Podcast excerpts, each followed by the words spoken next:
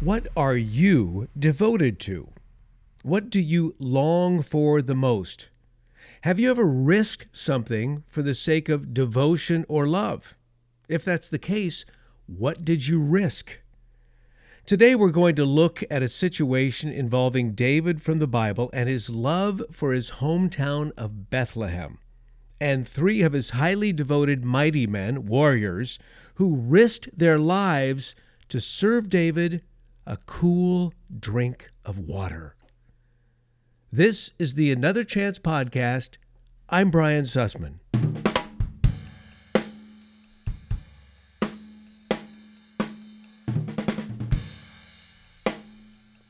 Well, thanks for joining me in this edition of the Another Chance podcast. We're in 2 Samuel chapter 23 in this particular podcast. I was reading about the life of David. And in this particular passage, chapter 23, verse 15 through 17, I was reading an interesting scripture which is otherwise quite strange. It says, And David longed and said, Oh, that someone would give me a drink of the water of the well of Bethlehem, which is by the gate. And three of his mighty men broke through a host of the Philistines and drew water out of the well of Bethlehem and took it and brought it to David. Nevertheless, David would not drink of it. He poured it out unto the Lord. And he said, Far be it from me, O Lord, that I should do this. Is not this the blood of the men that went in jeopardy of their lives? And therefore he wouldn't drink it. These things did these three mighty men.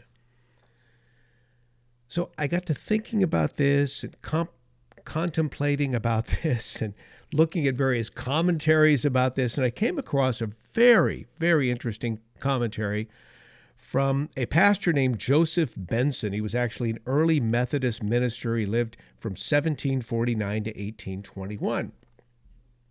And I'll read to you what Pastor Benson has to say, and I'll add some of my own thoughts as well.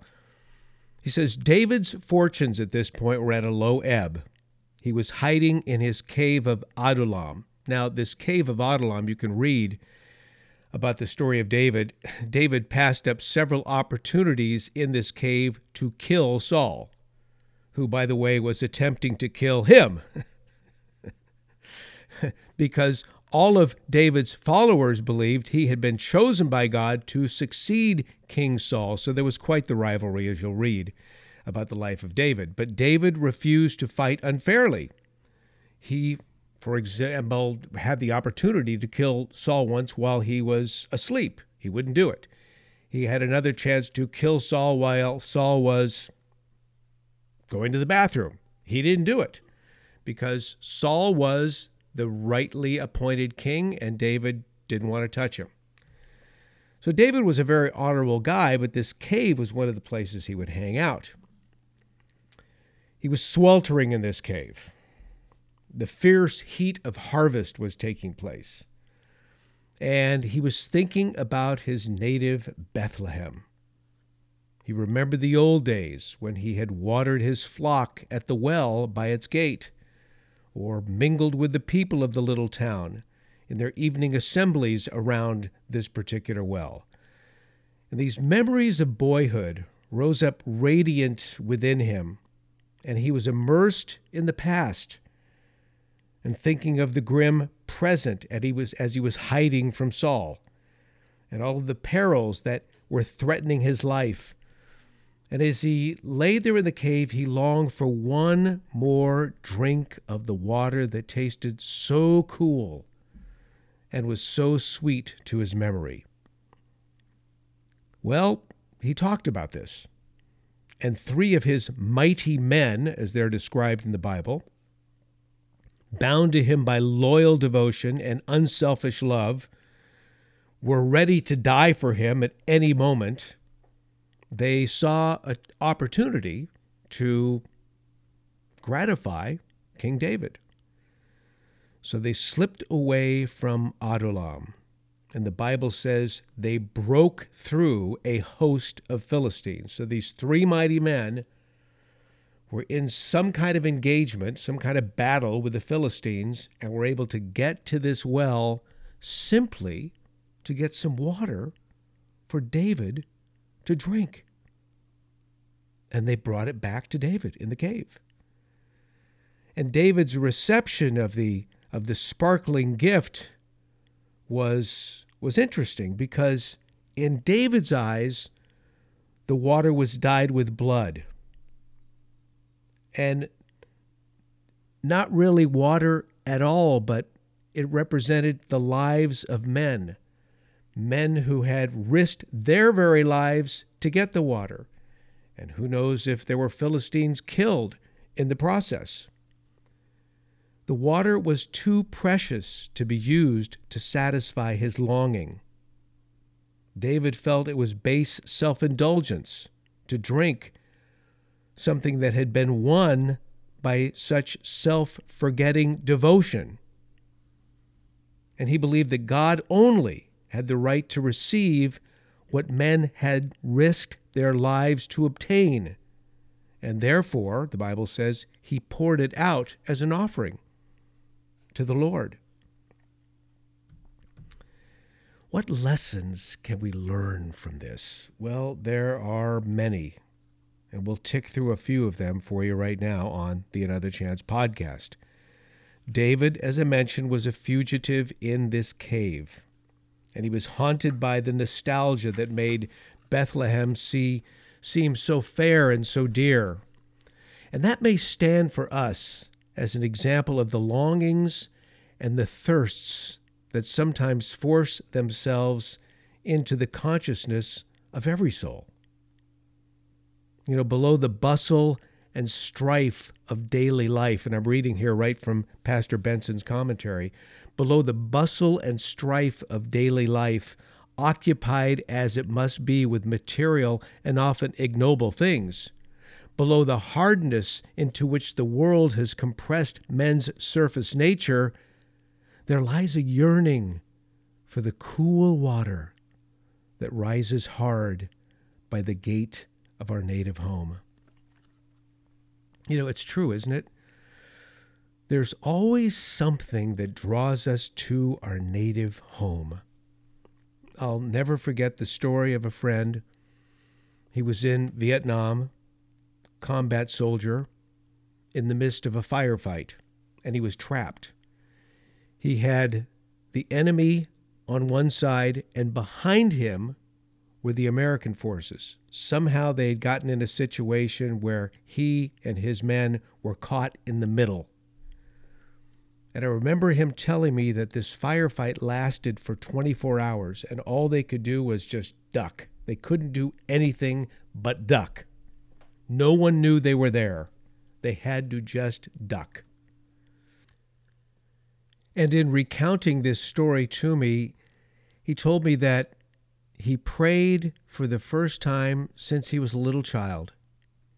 He prayed, God, I don't want to die in this foreign land. If I'm going to die, please let me die back home.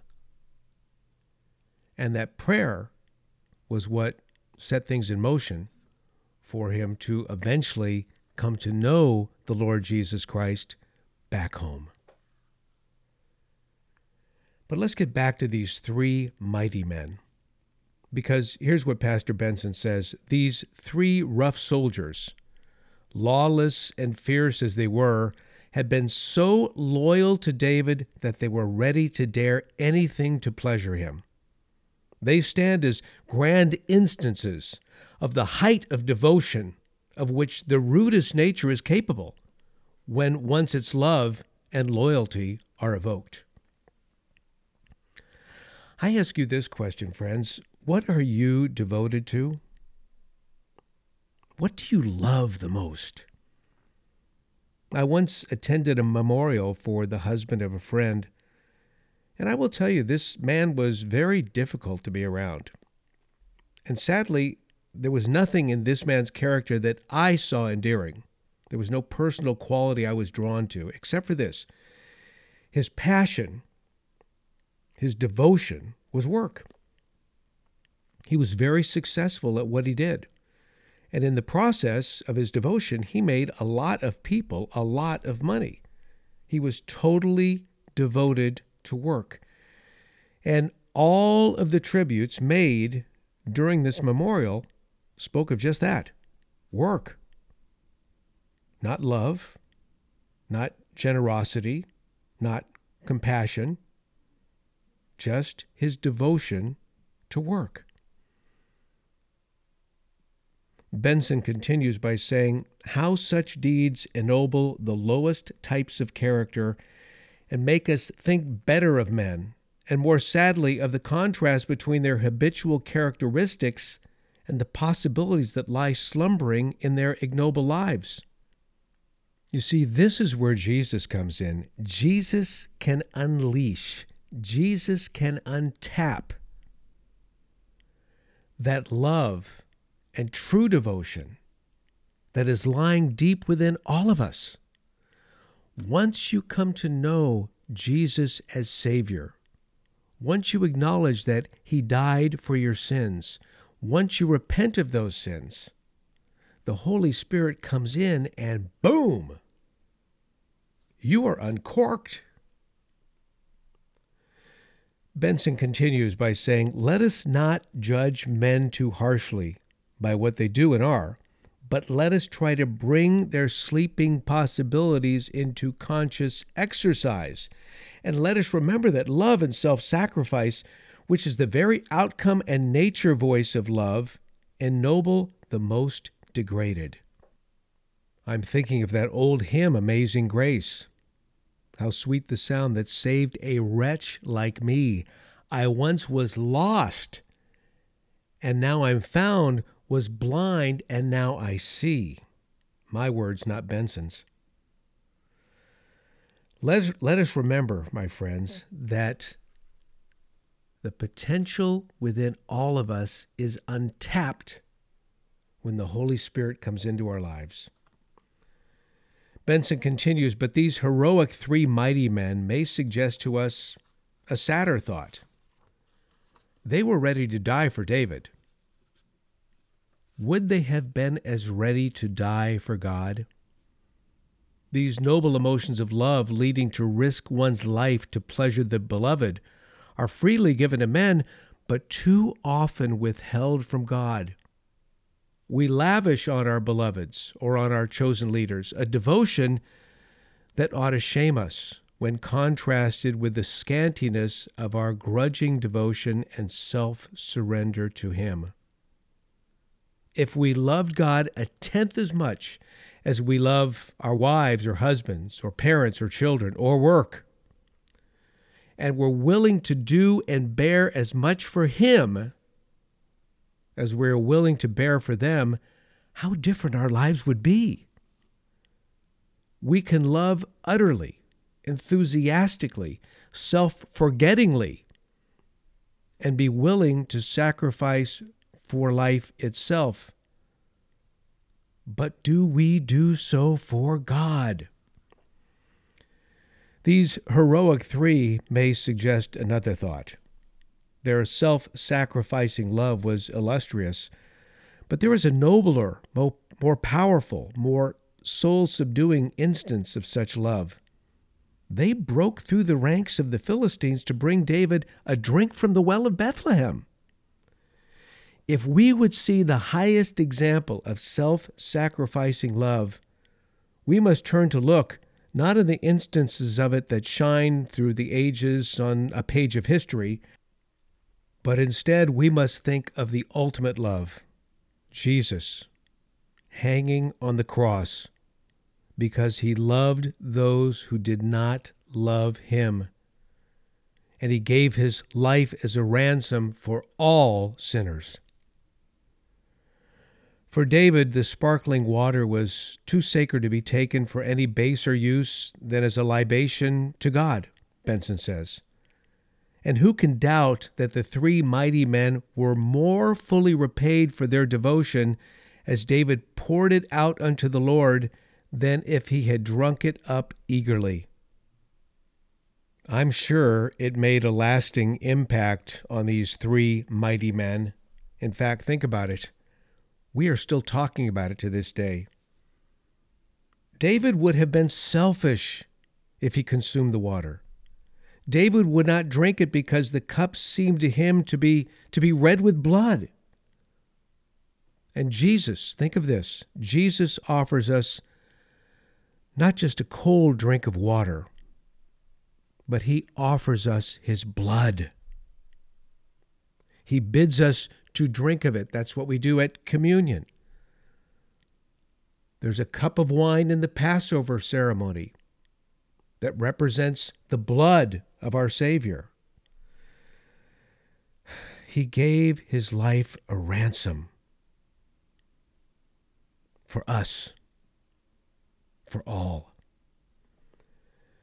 The generous devotion of the three kindled answering emotions in David's breast. David's impulse was to offer to God what was too precious for his own use. And so it is with our greatest surrender the surrender of ourselves to the Lord God Almighty. When we give ourselves to Jesus as Savior, he renders us back to ourselves with far better worth than anything that existed before. We are never so much our own as when we are wholly His. And the same thing is true to all of our riches of mind, heart, or even worldly wealth. If we wish to taste the most delicate and refined sweetness, Let's give it back to Jesus. He accepts it, and then He gives it back to us. And this leaves a lingering fragrance that nothing else in this world can impart.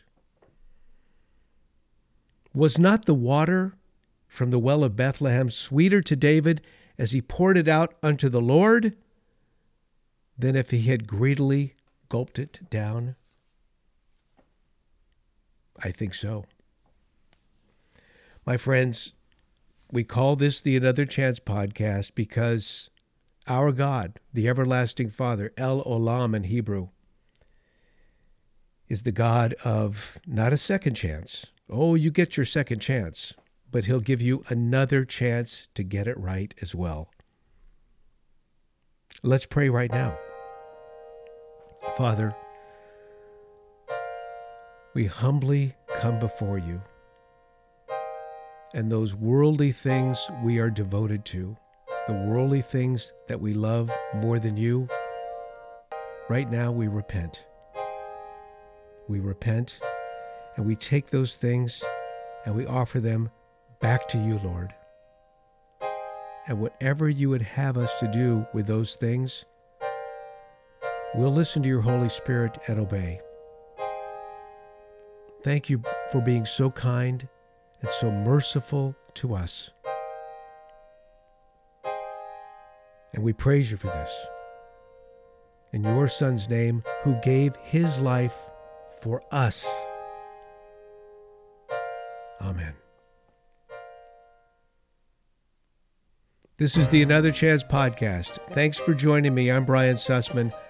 If you enjoyed this podcast, please share it with a friend. Really appreciate your listenership.